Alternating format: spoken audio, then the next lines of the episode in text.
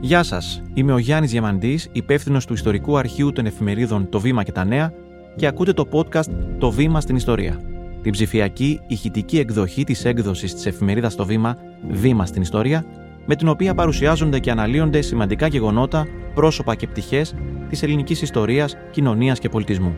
Αυτό είναι το δεύτερο μέρος της συζήτησής μας για τον ελληνικό Μεσοπόλεμο, με αφορμή τον τόμο Η δύσκολη δημοκρατία, η Ελλάδα του Μεσοπολέμου, που κυκλοφόρησε πρόσφατα με το βήμα και μαζί μας έχουμε τον Γιώργο Μαυρογορδάτο, που υπηρέτησε ως καθηγητής πολιτικής επιστήμης στο Πανεπιστήμιο Αθηνών, τον Σωτήρη Ριζά, διευθυντή ερευνών στο Κέντρο Έρευνας Ιστορίας Νεότερου Ελληνισμού της Ακαδημίας Αθηνών, και τον Τάσο Σακελαρόπουλο, διδάκτορα Ιστορίας Πανεπιστημίου Κρήτης, υπεύθυνο ιστορικών αρχείων του Μουσείου Μπενάκη. Στο πρώτο μέρος της συζήτησής μας, ορίσαμε τον ελληνικό Μεσοπόλεμο, μιλήσαμε για τη δημοκρατία του Μεσοπολέμου και αναφερθήκαμε σε κρίσιμα κοινωνικοπολιτικά γεγονότα που εξελίχθησαν μέσα σε αυτόν. Να πάμε τώρα στην ανταλλαγή πληθυσμών. Η ανταλλαγή πληθυσμών αποτέλεσε αναμφίβολα το προσωπικό και οικογενειακό δράμα εκατοντάδων χιλιάδων ανθρώπων, όμως με μία ίσως κοινική, να την πούμε έτσι, πολιτική προσέγγιση, κύριε Ριζά. Τελικά ως μέτρο που εφαρμόστηκε υποχρεωτικά σε εκατοντάδες χιλιάδες Έλληνες και Μουσουλμάνους. Μήπως διευκόλυνε την εξέλιξη της Ελλάδας. Λαμβάνοντας υπόψη ότι πρόκειται κατά κυριολεξία για το τέλος των αυτοκρατοριών, οι περισσότερες πολυεθνικές αυτοκρατορίες καταραίουν με τον Πρώτο Παγκόσμιο Πόλεμο, με το τέλος του Πρώτου Παγκόσμιου Πολέμου, και αυτή είναι και η περίπτωση της συνθήκης της Λοζάνης. Ρυθμίζει ακριβώς μεταξύ των άλλων το τέλος της Οθωμανικής Αυτοκρατορίας. Λαμβάνοντας αυτό υπόψη, λαμβάνοντας υπόψη τις αντιλήψεις που επικρατούν τότε, ότι εδώ δημιουργείται ένα σύστημα εθνών κρατών και ότι ευκταίο είναι να υπάρχουν όσο το δυνατόν ομοιογενέστερα από εθνοτική άποψη έθνη κράτη. Και λαμβάνοντας υπόψη και τις εξελίξεις στο πεδίο της μάχης. Δηλαδή, λίγο πολύ αυτό το θέμα αποφασίστηκε από την έκβαση του πολέμου. Δεν μπορεί να φανταστεί κανείς δηλαδή ότι ο ελληνικός στρατός ιτήθηκε το 1922 και ότι η νεότουρκη, αυτή η νέα εκδοχή των Τούρκων εθνικιστών που επικρατεί θα ανεχτούν μειονότητες στο έδαφος τους. Λαμβάνοντας όλα αυτά υπόψη, καταλαβαίνει κανείς ότι δεν υπήρχε μια καλύτερη λύση. Δημιουργούνται δύο κράτη τα οποία εθνοτικά είναι ομοιογενή και κατά την αντίληψη των μεγάλων δυνάμεων της εποχής είναι ίσως και ο μόνος τρόπος για να εξαλειφθούν πιθανές αιστείες συγκρούσεων για το μέλλον. Συνεπώς, θα έλεγε κανείς ότι πράγματι ήταν το θεμέλιο για μια ομαλή εξέλιξη των ελληνοτουρκικών σχέσεων από το 1923 και μετά. Γενικά θα έλεγε κανείς ότι δικαιώθηκε αυτή η αντίληψη. Πρέπει όμως να ληφθεί υπόψη ότι στην πορεία του χρόνου σαφώς το τελικό αποτέλεσμα είναι ετεροβαρές. Με την έννοια ότι απομένει μια μουσουλμανική μειονότητα στην ελληνική επικράτεια περίπου όπως προβλεπόταν τότε με τη συνθήκη της Λοζάνης. Από την άλλη πλευρά δεν έχει απομείνει στην ουσία. Ελληνορθόδοξη μειονότητα στην Τουρκία, ιδίως στην Κωνσταντινούπολη, έχει απομείνει μόνο το Οικουμενικό Πατριαρχείο, χωρίς να έχει αυτή την αναγκαία δημογραφική υποστήριξη που θα εξασφάλιζε την καλύτερη λειτουργία του, την καλύτερη διεθνή του παρουσία. Κύριε Μαυρογορδάτε. Είναι χαρακτηριστικό και αυτό το αγνοούν όσοι επιπόλαια κατακρίνουν την υποχρεωτική ανταλλαγή των πληθυσμών ότι ο Ισμέτ, ο μετέπειτα ονομαστής Ινωνού που εκπροσωπούσε την Τουρκία στην Λοζάνη, είπε για την ανταλλαγή των πληθυσμών ότι δεν συμφέρει την Τουρκία διότι έτσι θα εξαθλιωθούν εκατοντάδες χιλιάδες Τούρκων που θα φύγουν από την Ελλάδα. Άρα την Τουρκία τη συνέφερε να έχει απαλλαγή από τους ελληνικούς πληθυσμούς, να εκδιώξει τους λιγότερους που είχαν μείνει και να μείνουν και οι Τούρκοι στην Ελλάδα. Κύριε Σακελαρόπουλε, ένα σχόλιο σε αυτό έχετε; Η ανταλλαγή των πληθυσμών ομογενοποιεί την ελληνική κοινωνία, λύνει ένα θέμα πολύ σοβαρό για το μέλλον, υπό την έννοια των ιστορικών ίσως εθνικών διεκδικήσεων άλλων λαών, δημιουργεί μια κατάσταση αρχικώς εξαιρετικά δυσάρεστη και ενοχλητική, μέχρι να επέλθει η όσμωση. Ωστόσο, καταληκτικά η όσμωση σαφώς ευνοεί την Ελλάδα. Οι πρόσφυγες φέραν μαζί τους αρετές και ένα κοσμοπολιτισμό ακόμα και για τους λαϊκούς ανθρώπους που δεν υπήρχε εδώ. Άρα σαφέστατα η κουλτούρα επηρεάζεται και αλλάζει. Αλλάζουν και οι σχέσεις μεταξύ των ανθρώπων. Ωστόσο η εμφάνιση της όσμωσης θα αργήσει να έρθει κατά 50 χρόνια τουλάχιστον ο πρώτος δύσκολος μουσικός που έχουμε που αναφέρεται και στις δύο διαστάσεις καταστροφής της παλιάς Ελλάδας και των προσφύγων, ο δίσκος Μικράς Ασία του 1972 του Καλαδάρα. Φέρτε μου νερό να ξεδιψάσω και μια πέτρα για να ξαποστάσω. Τι να θυμηθώ, τι να ξεχάσω από όσα πέρασα. Βγαίνει και μέσα στη δικτατορία που με έναν τρόπο προσπαθεί να δώσει μια άλλου τύπου πρόταση για το λαϊκό τραγούδι ή το δημοτικό τραγούδι σε σχέση με τις χούντας που ήταν τα τσάμικα και τα πρόχειρα ελαφρολαϊκά. Άρα λοιπόν υπάρχει μεν η όσμωση, αλλά θα λέγαμε ότι αν κάτι άφησε πίσω του θετικό ο ερτασμός των 100 ετών από το 1922 ήταν ακριβώς η έννοια της διατύπωσης εκ μέρους απογόνων προσφύγων, τρίτης γενιάς, μπορεί και τέταρτης, να πούνε ότι είναι πρόσφυγες, ενώ δεν έχουν πάει ποτέ σε εκείνα τα μέρη. Ωστόσο, να διατυπώνουν αυτού του είδους την προέλευση, όπως θα λέει κάποιος ότι είναι Πελοποννήσιο ή η Κεφαλίνη ή οτιδήποτε άλλο. Αυτό λοιπόν είναι στα θετικά, θα λέγαμε σήμερα πια. Αλλά μέχρι να φτάσουν στα θετικά, τα πράγματα είναι πολύ δύσκολα. Πώς υποδέχθηκαν οι γηγενείς τους πρόσφυγες, Έχουμε δύο κεντρικούς παίκτες. Ο ένας είναι, να το πούμε σχηματικά, ο στρατιώτης που εκστράτευσε τη Μικρασία, που ήταν από την παλιά Ελλάδα, και ο άλλος είναι ο πρόσφυγας που ήρθε από τη Μικρασία. Άρα έχουμε δύο αποτελέσματα ήττας και για τους μεν και για τους δε, αντικρώμενους όμως. Και αυτές οι ήττες είναι αντικρώμενες διότι η παλιά Ελλάδα επί της ουσίας κατηγορεί τους πρόσφυγες για την κατάρρευση τη μεγάλης ιδέα. Είναι παράλογο αυτό, αλλά συμβαίνει. Δηλαδή κάποιος πρέπει να φταίει σε εισαγωγικά για την καταστροφή της Μικράς Ασίας και κανονικά δεν είναι πρόσφυγες, αλλά επομίζονται αυτή την ευθύνη πρόσφυγες και τους την αποδίδουν οι ντόπιοι. Άρα λοιπόν, ενώ έχουμε την αντίδραση εκ μέρους των ντόπιων για τα οικονομικά, για τα ηθικά που λένε για τις γυναίκες, σκεφτείτε ότι πολλοί άνδρες δεν γυρίσαν, αλλά οι γυναίκες ήταν περισσότερες. Υπάρχει λοιπόν μια ζήλια μεγάλη με τους πρόσφυγες και μια ένταση. Υπάρχει όμως και ένα βαθύ κομμάτι ιδεολογικό που δεν αφήνει τους παλιολαδίτες να ησυχάσουν βλέποντας τους πρόσφυγες που έχουν έρθει. Αντίστοιχα, οι πρόσφυγες απάτριδες πια ή επίλυδες με έναν τρόπο έχουν εξεριζωθεί απολύτως, χάσαν τη ζωή που είχαν εκεί. Δεν λέω ότι είχαν μια ζωή μεγιστάνων, αλλά είχαν μια σαφέστατα ήσυχη ζωή και ασφαλή και πλούσια ζωή. Και έρχονται εδώ και πάνε στις παρυφές των πόλεων, σαν πολίτες τρίτης και τέταρτης κατηγορίας, σε μια κατάσταση εκμετάλλευσης και μια απόλυτα δυναμία συγχρονισμού και σύνθεσης. Δηλαδή, έχουμε χωριστές εκκλησίες, σχεδόν χωριστά σχολεία και τους πρώτους μεικτούς γάμους αρχές δεκαετίας 50 30 χρόνια μετά. Βεβαίως έχουμε και τη μεγάλη άνοδο του ρεμπέτικου τα χρόνια εκείνα. Δηλαδή τότε είναι που συγκροτείται αυτή η λαϊκή μουσική που υπάρχει ήδη στον Πειραιά και από τη Σύρο και στον Πειραιά και έρχεται μετά και όλο το κομμάτι της Μικράς Ασίας με τους Αμανέδες.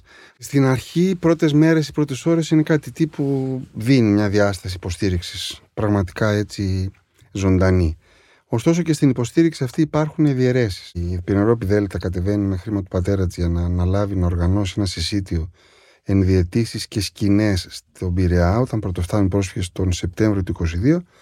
Και η κυβέρνηση που είναι τότε βασιλική της το αρνείται και επιμένει να πάρουν τα χρήματα να τα διαχειριστούν εκείνα. Αυτή βέβαια δεν τα δίνει και φτάνει να τα δώσει σε ένα association διαμαρτυρωμένων ιερέων Αμερικανών να διαχειριστούν εκείνη τη δημιουργία αυτού του συσιτίου και των ενδιατήσεων. Μετά λοιπόν την πρώτη εγκατάσταση που είναι σε σκηνές, στο ύπεθρο, σε σχολεία, σε θέατρα, σε κινηματογράφους, οτιδήποτε είναι θα λέγαμε κτίριο και χώρος δημοσίας χρήσεως, υπάρχει μια εξέλιξη που είναι πάρα πολύ σκληρή και πάρα πολύ συγκρουσιακή. Ταμπουρώνονται μεν οι ντόπιοι, τα ιδεολογικά και τα επαγγελματικά και τα υποτίθεται ηθικά, σε πολλά εισαγωγικά η λέξη, και από την μεριά κλείνονται και οι πρόσφυγες απέναντι σε αυτό. Οι πρόσφυγες έχουν ανάγκη να δουλέψουν, γιατί πρέπει να ζήσουν, και αντιστοίχως έχουν ανάγκη και τα εργατικά χέρια, οι τοπικές βιομηχανίες. Σταδιακά έχουμε μια κατάσταση προσφύγων στο βορρά, στις αγροτικές περιουσίες των μουσουλμάνων που έφυγαν.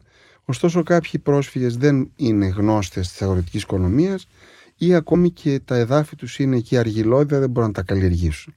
Αναγκαστικά λοιπόν στην Ελλάδα είναι ελεύθερη μεταφορά των προσφύγων, στην Τουρκία όχι.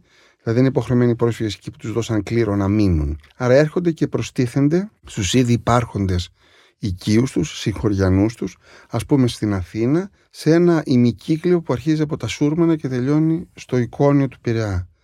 Αυτό λοιπόν το πέταλο, αυτό το ημικύκλιο είναι ένα βενζελικό ημικύκλιο στην ουσία και απειλεί το κέντρο της Αθήνας. Αν θα το δούμε αργότερα στο Δεκέμβριο του 1944, από εκεί ξεκινάει ο εφεδρικός Ελλάς και πιέζει την Αθήνα. Άρα λοιπόν, με έναν τρόπο οι πρόσφυγες ζουν εκεί σε καταστάσεις πάρα πολύ δύσκολες, επιβιώνουν πάρα πολλές οικογένειες χωρίς άνδρες. Ωστόσο, η πρώτη γενιά παραμένει στο βενιζελισμό, η δεύτερη γενιά εντός της δεκαετίας 1940 ρίζοσπαστικοποιείται και περνάει στην αριστερά. Αυτή λοιπόν η εγκατάσταση των προσφύγων φτιάχνει μια άλλη Αθήνα και με δύο πια προσλαμβάνουσες. Υπάρχουν και η Νέα Σμύρνη και στην Καλυθία περιοχές που είναι οι πιο πλούσιοι πρόσφυγες. Η υποδοχή όμως θα παραμείνει κριτική με γιώτα και αρνητική για αρκετά χρόνια και θα χρειαστεί μάλλον ο Δεύτερο Παγκόσμιος Πόλεμος για να φτιαχτεί πια αυτή η μεγαλύτερη κοινωνική, θα λέγαμε, ανοχή. Αλλά στην αρχή είναι αρνητικά τα πράγματα. Και για τους μεν και για τους δε. Υπάρχει μια, θα έλεγε κανείς, αποτυχία του ελληνικού κράτους στη διαχείριση του προσφυγικού ζητήματος της προσφυγικής αποκατάστασης ενώ υπάρχει μια σχετική επιτυχία στο ζήτημα της αγροτικής αποκατάστασης και πράγματι περίπου οι μισοί πρόσφυγες εγκαθίστανται σε κλήρους. Αναμφίβολα οι δυσκολίες είναι τεράστιες, αλλά εν πάση περιπτώσει είναι ένα εγχείρημα που τερματίζεται με μια σχετική επιτυχία. Έχει μορφή, καταλαβαίνει κανείς το, αποτέλεσμα, δεν συμβαίνει κάτι τέτοιο στην περίπτωση των λεγόμενων αστών προσφύγων. Το 90% περίπου των πόρων που διατέθηκαν για την προσφυγική αποκατάσταση, τα δάνεια που σύναψε δηλαδή στην ουσία το ελληνικό κράτος, γιατί το μεγαλύτερο μέρος είναι διεθνή δάνεια. Αυτά που διατίθενται για την προσφυγική αποκατάσταση αφορούν την αγροτική διάσταση της υπόθεσης. Οι υπόλοιποι και είναι λίγο περισσότεροι από τους μισούς που εγκαθίστανται στα αστικά κέντρα και ακριβώς όπως είπε ο Τάσος στην περίμετρο των αστικών κέντρων, έχουν πολύ μικρή οικονομική ενίσχυση.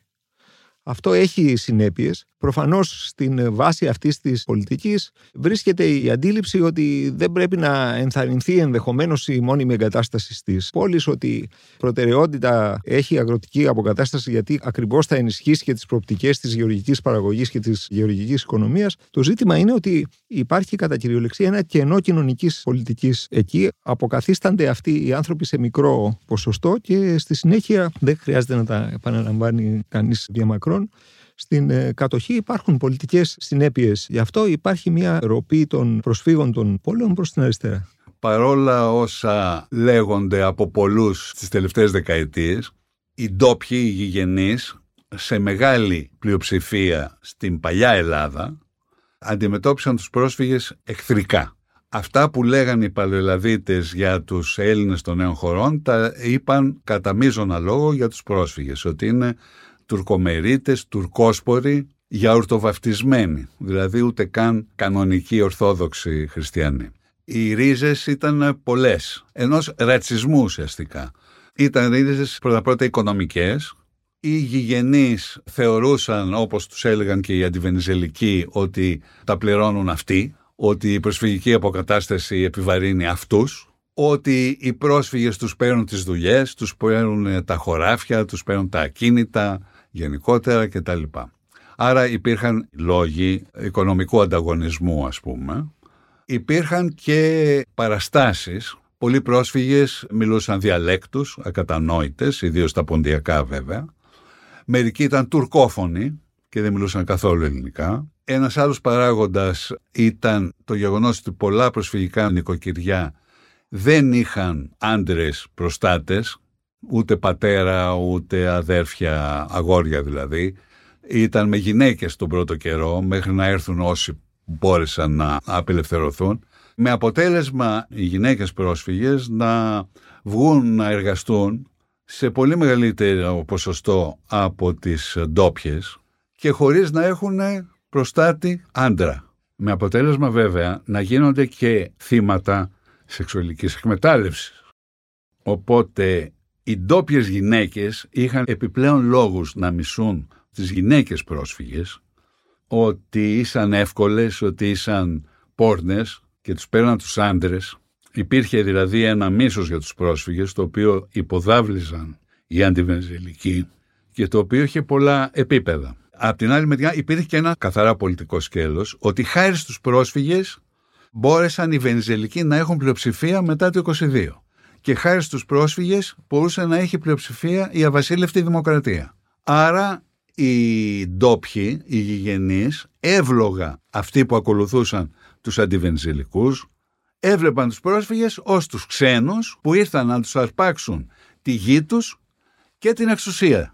Αυτό σταδιακά υποχώρησε μόνο όταν ο Παναγής Σαλδάρης έκανε την ανακάλυψη ότι χάρη στους πρόσφυγες μπορούσε να έρθει στην εξουσία αν αποσπούσε ένα μέρος των προσφύγων με μια ψεύτικη υπόσχεση όπως έγινε το 1933. Οι πρόσφυγες μετά, ιδίως στη διάρκεια της κατοχής, διασπάστηκαν μεταξύ βενιζελικών, παλαιοβενιζελικών δηλαδή, αριστερών, εαμικών, αλλά και δεξιών. Γιατί πολλοί πρόσφυγες γίναν δεξιοί στη διάρκεια της κατοχής, επειδή αντιμετώπισαν το ΕΑΜ να έχει συμμαχίσει με τους Σλαβομακεδόνες.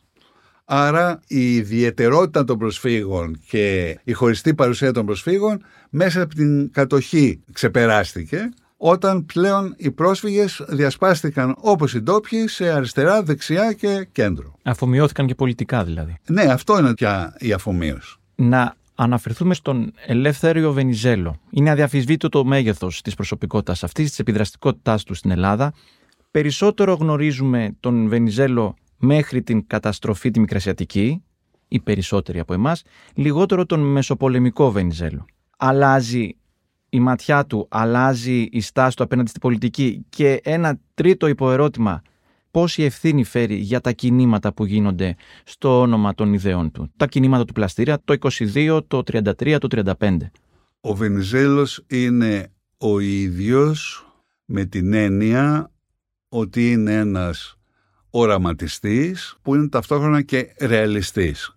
Δηλαδή, μετά τη μικρασιατική καταστροφή, ο Βενιζέλος αποδέχεται ότι τελείωσε η μεγάλη ιδέα, ότι ακόμα και η Ανατολική Θράκη πρέπει να εγκαταλειφθεί για να μην συγκρουστούμε με τις μεγάλες δυνάμεις και αυτός επιβάλλει στο καθεστώς το στερεωτικό την εγκατάλειψη της Ανατολικής Θράκης και πλέον μετά στη Λοζάνη ο Βενιζέλος αποδέχεται ότι τα τετελεσμένα δεν μπορούν να ανατραπούν, ότι οι ελληνικοί πληθυσμοί δεν πρόκειται να επιστρέψουν στην Τουρκία και ότι αντίθετα πρέπει να γίνει ανταλλαγή των πληθυσμών για να φύγουν οι τουρκικοί πληθυσμοί από την Ελλάδα. Η ανταλλαγή των πληθυσμών είναι το υπαριθμόν ένα δείγμα του αμήλικτου ρεαλισμού του Βενιζέλου. Εκεί που του έλειψε ο ρεαλισμός είναι στις εξαιρέσεις. Δηλαδή ότι έμειναν οι Τούρκοι στη Δυτική Θράκη, έμειναν Έλληνες στην Κωνσταντινούπολη και έμεινε και το Πατριαρχείο στην Κωνσταντινούπολη.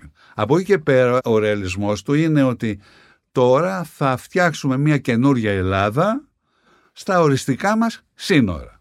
Το κίνημα του Πλαστήρα το 22 είναι επιβεβλημένο και σχεδόν λογικότατο. Το κίνημα του 33 και του 35... Το κίνημα του 22 δεν είναι του πλαστήρα. Το κίνημα του 22 ξεκινάει ως μια ευρύτερη συσπήρωση και πρώην μετριοπαθών Κωνσταντινικών ή βασιλοφρόνων, εν πάση περιπτώσει, όπως ο Γονατάς, μετά την καταστροφή, την τροπή, με το θυμό για την ανεπάρκεια των πολιτικών που οδήγησαν στην καταστροφή, οπότε ήταν κάτι ευρύτερο. Εκείνο που το στένεψε ήταν κυρίως η δίκη και η εκτέλεση των έξι. Εκεί πλέον θέλοντας και μη οι στρατιωτικοί ταυτίστηκαν με το βενιζελισμό αφού εξόντωσαν την ηγεσία του αντιβενιζελισμού.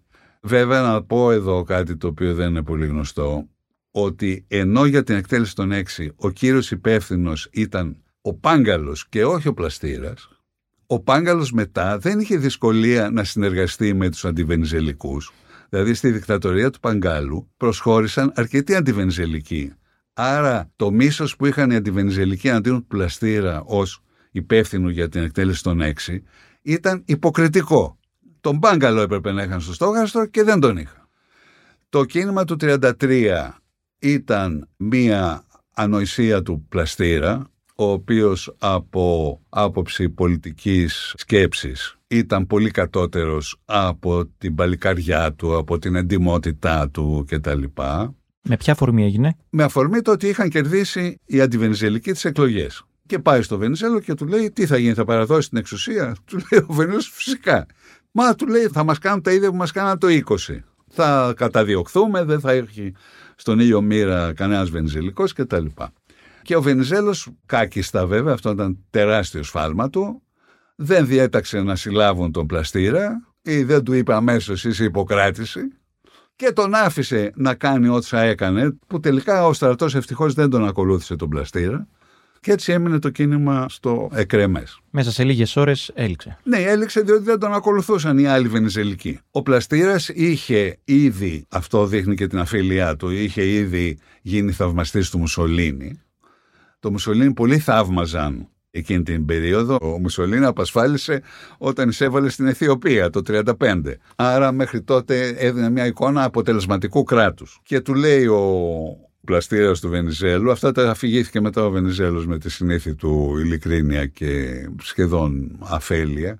Του λέει θα κάνουμε όπως ο Μουσολίνη που προκόβει η Ιταλία που θαυματουργεί και του λέει ο Βενιζέλος ότι δεν είσαι εσύ Μουσολίνη, δεν έχεις τη στόφα δικτάτορα. Το κίνημα του 35 πλέον είναι άλλη ιστορία, διότι εκεί πια ο Βενιζέλος παρασύρεται από διάφορες εξελίξεις και παρασύρεται ιδίως από την απειλή να αποκτήσουν οι αντιβενιζελικοί μόνιμη πλειοψηφία αλλάζοντας το εκλογικό σύστημα και θεωρεί ότι θα γίνει όπως το 22, δηλαδή ότι θα υπάρξει μια μεταβατική στρατιωτική δικτατορία και μετά ο Πλαστήρας πάλι θα παραδώσει την εξουσία όπως την παρέδωσε το 23.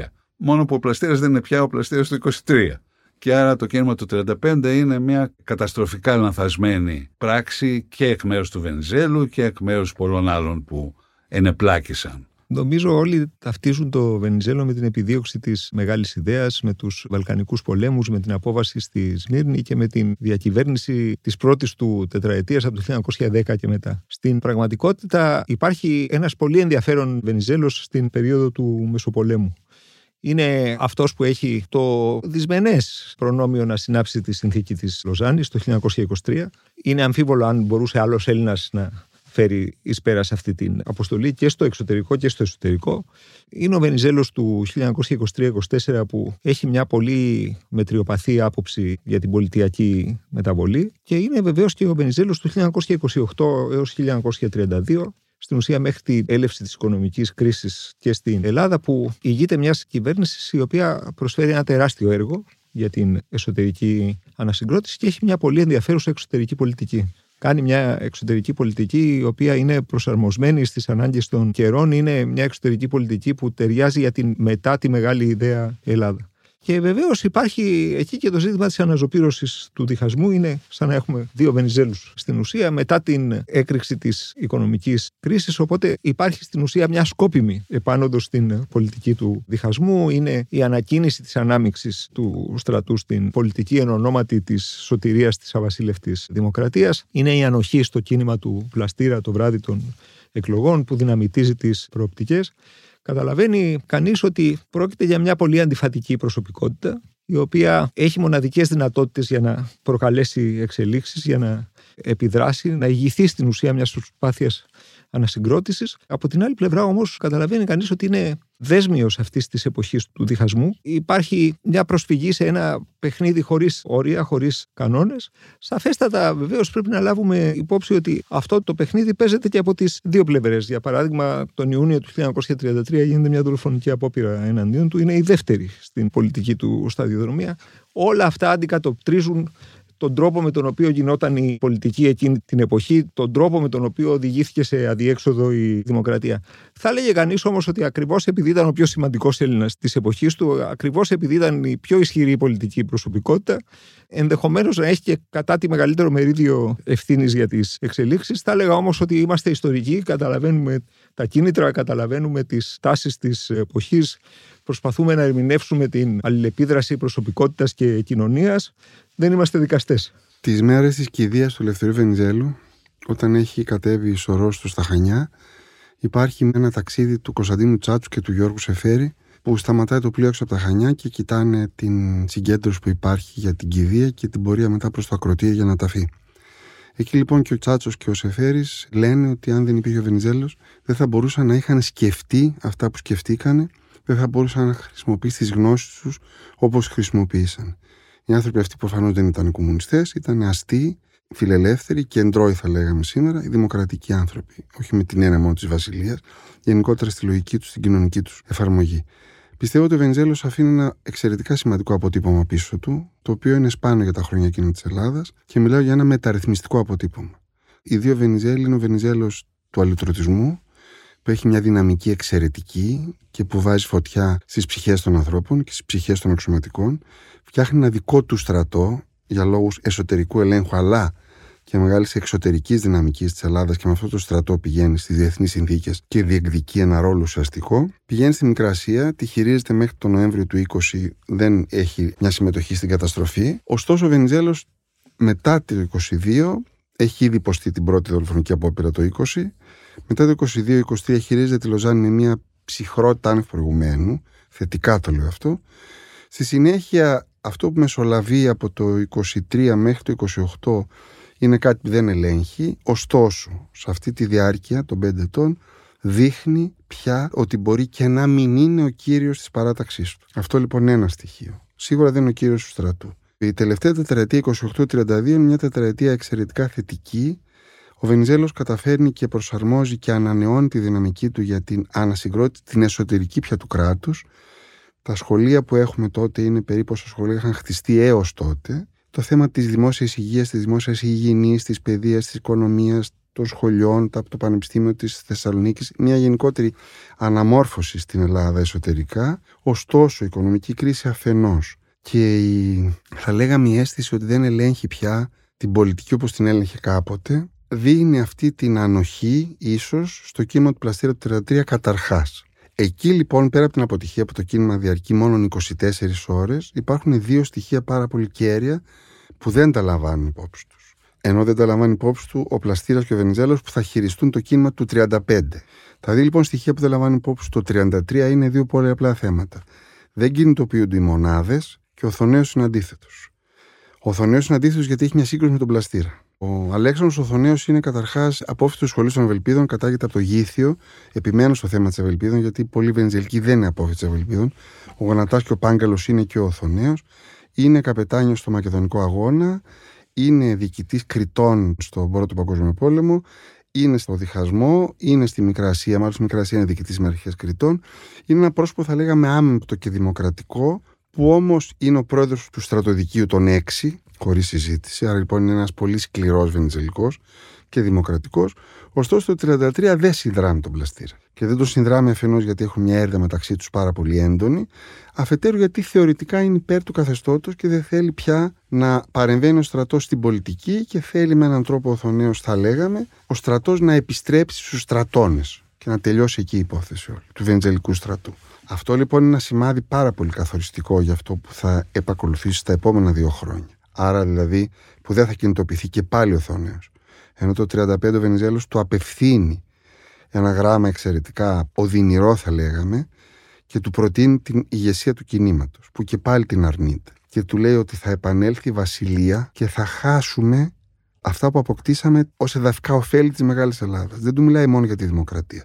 Του λέει Βασιλική, θα κάνουμε μια τέτοια καταστροφή που θα χάσουμε και τα εδάφη μας. Δεν συγκινείται ο Οθονέος και δεν μετέχει. Άρα λοιπόν θέλω να πω, έχει εμφανιστεί το πρόβλημα ότι το ιστορικό του στρατού δεν είναι αυτό του 1910 ή 12. Δεν είναι ο στρατός που μπορεί να τον πάρεις το 15 και να τον πας στη Θεσσαλονίκη, να φτιάξεις με τη βοήθεια των Γάλλων τρεις μεραρχίες, να λάβεις μέρος στον Πρώτο Παγκόσμιο Πόλεμο. Στο το διχασμό μιλάω τώρα. Και να κρατήσεις την ίση Ελλάδα στο δικό σου λογαριασμό. Και μετά να σε φέρουν οι Γάλλοι στην Αθήνα. Αυτό δεν γίνεται πια. Άρα λοιπόν ο πλού προς τη Θεσσαλονίκη, που είναι μια μάτια κίνηση του Αβέροφ, που πάει και παίρνει τον Βενιζέλα από τα Χανιά να τον ανεβάσει στη Θεσσαλονίκη, είναι κάτι μάτιο. Μόνο το τέταρτο σώμα και ο στρατηγός Καμένος κινούνται και στην Αθήνα κάνουν δύο μάτε κινήσεις. Ο Σαράφης να καταλάβει το πρώτο σύνταγμα Μακριγιάννη στις εγκαταστάσεις του σημερινού Μουσείου Ακροπόλεως και ο μικρός Τσιγάντες να πάρει τη σχολή των Ευελπίδων. Δεν υπάρχει άλλη κίνηση. Αλλά ο στρατός δεν κινητοποιείται. Ο ψαρός που είναι τότε στη Βέρεια είναι στο σινεμά. Δεν λαμβάνει μέρος, παρότι μετά αποτάσσεται. Τα λέω όλα αυτά για να δείξουμε ότι τελικά ο στρατός κινητοποιήθηκε και ενεργοποιήθηκε από το Βενιζέλο όχι τόσο για τους πολιτικούς λόγους της δημοκρατίας, αλλά αφενός για τους αλληλετρωτικού λόγους και κάτι ακόμα που το κρύβουμε, την κοινωνική τους καταξίωση. Οι στρατιωτικοί, οι αξιωματικοί μετά τον Πρώτο Παγκόσμιο και τους Βαλκανικούς, οι γάμοι τους βελτιώνονται. Οι πρίκες αυξάνονται. Μπαίνουν πια και φτωχότερα στρώματα στο σώμα των αξιωματικών, παραμερίζουν τα αυλικά τους εκπροσώπους αυλής και λαμβάνουν και εκείνη ένα ρόλο κοινωνικό ψηλότερο από ό,τι είχαν πριν οι οικογένειές τους. Άρα αυτή η παράμετρος έχει τακτοποιηθεί. Το κομμάτι λοιπόν του αλυτορισμού δεν υπάρχει πια και το κομμάτι της εσωτερικής δημοκρατίας πιθανώς δεν τους πολύ αφορά. Δηλαδή, έλεγα νωρίτερα ότι τους αφορά να είναι και οι μεν και οι δεν εντός στρατού. Αυτό περίπου υπάρχει σαν πρόβλημα. Και το 35 βεβαίως έχει μια τραγική συνέπεια. Το 35 που σημαίνει την απόταξη εκατοντάδων δημοκρατικών, δημοκρατικών παραταξιακά εννοώ, αξιωματικών, σημαίνει ότι αυτό συν την επιστροφή του Γεωργίου, του Δευτέρου, ισούται με ένα αποτέλεσμα που θα ισχύσει επί της ουσίας μέχρι το 1974. Ότι ο στρατός πλέον στις νέες του γενιές θα είναι μόνο βασιλόφρον. Και μέσα επίσης στα κινήματα του Μεσοπολέμου υπάρχουν και τα πρώτα σπέρματα αυτονομίας των βασιλικών αξιωματικών απέναντι στους ηγέτες τους και στο βασιλιά. Άρα λοιπόν αυτό γεννιέται μέσα στο Μεσοπόλεμο, εντός του στρατού. Δεν το λαμβάνουν υπόψη τους όμως οι Βενζιλικοί. Και θεωρούν ότι θα λυθεί το θέμα σαν 20 χρόνια πριν. Σας ευχαριστούμε πολύ. Και εμείς. Ολοκληρώσαμε έτσι τη συζήτησή μας για τον ελληνικό Μεσοπόλεμο. Αν θέλετε να ακούσετε περισσότερα επεισόδια αυτής της ιστορικής μας σειράς, αναζητήστε στα Apple Podcast και το Spotify το podcast «Το βήμα στην ιστορία». Δημοσιογραφική παραγωγή Σωτηρία Δημητρίου. Ηχοληψία και τεχνική επεξεργασία ήχου Ηλέκτρα Σιτιανάκη.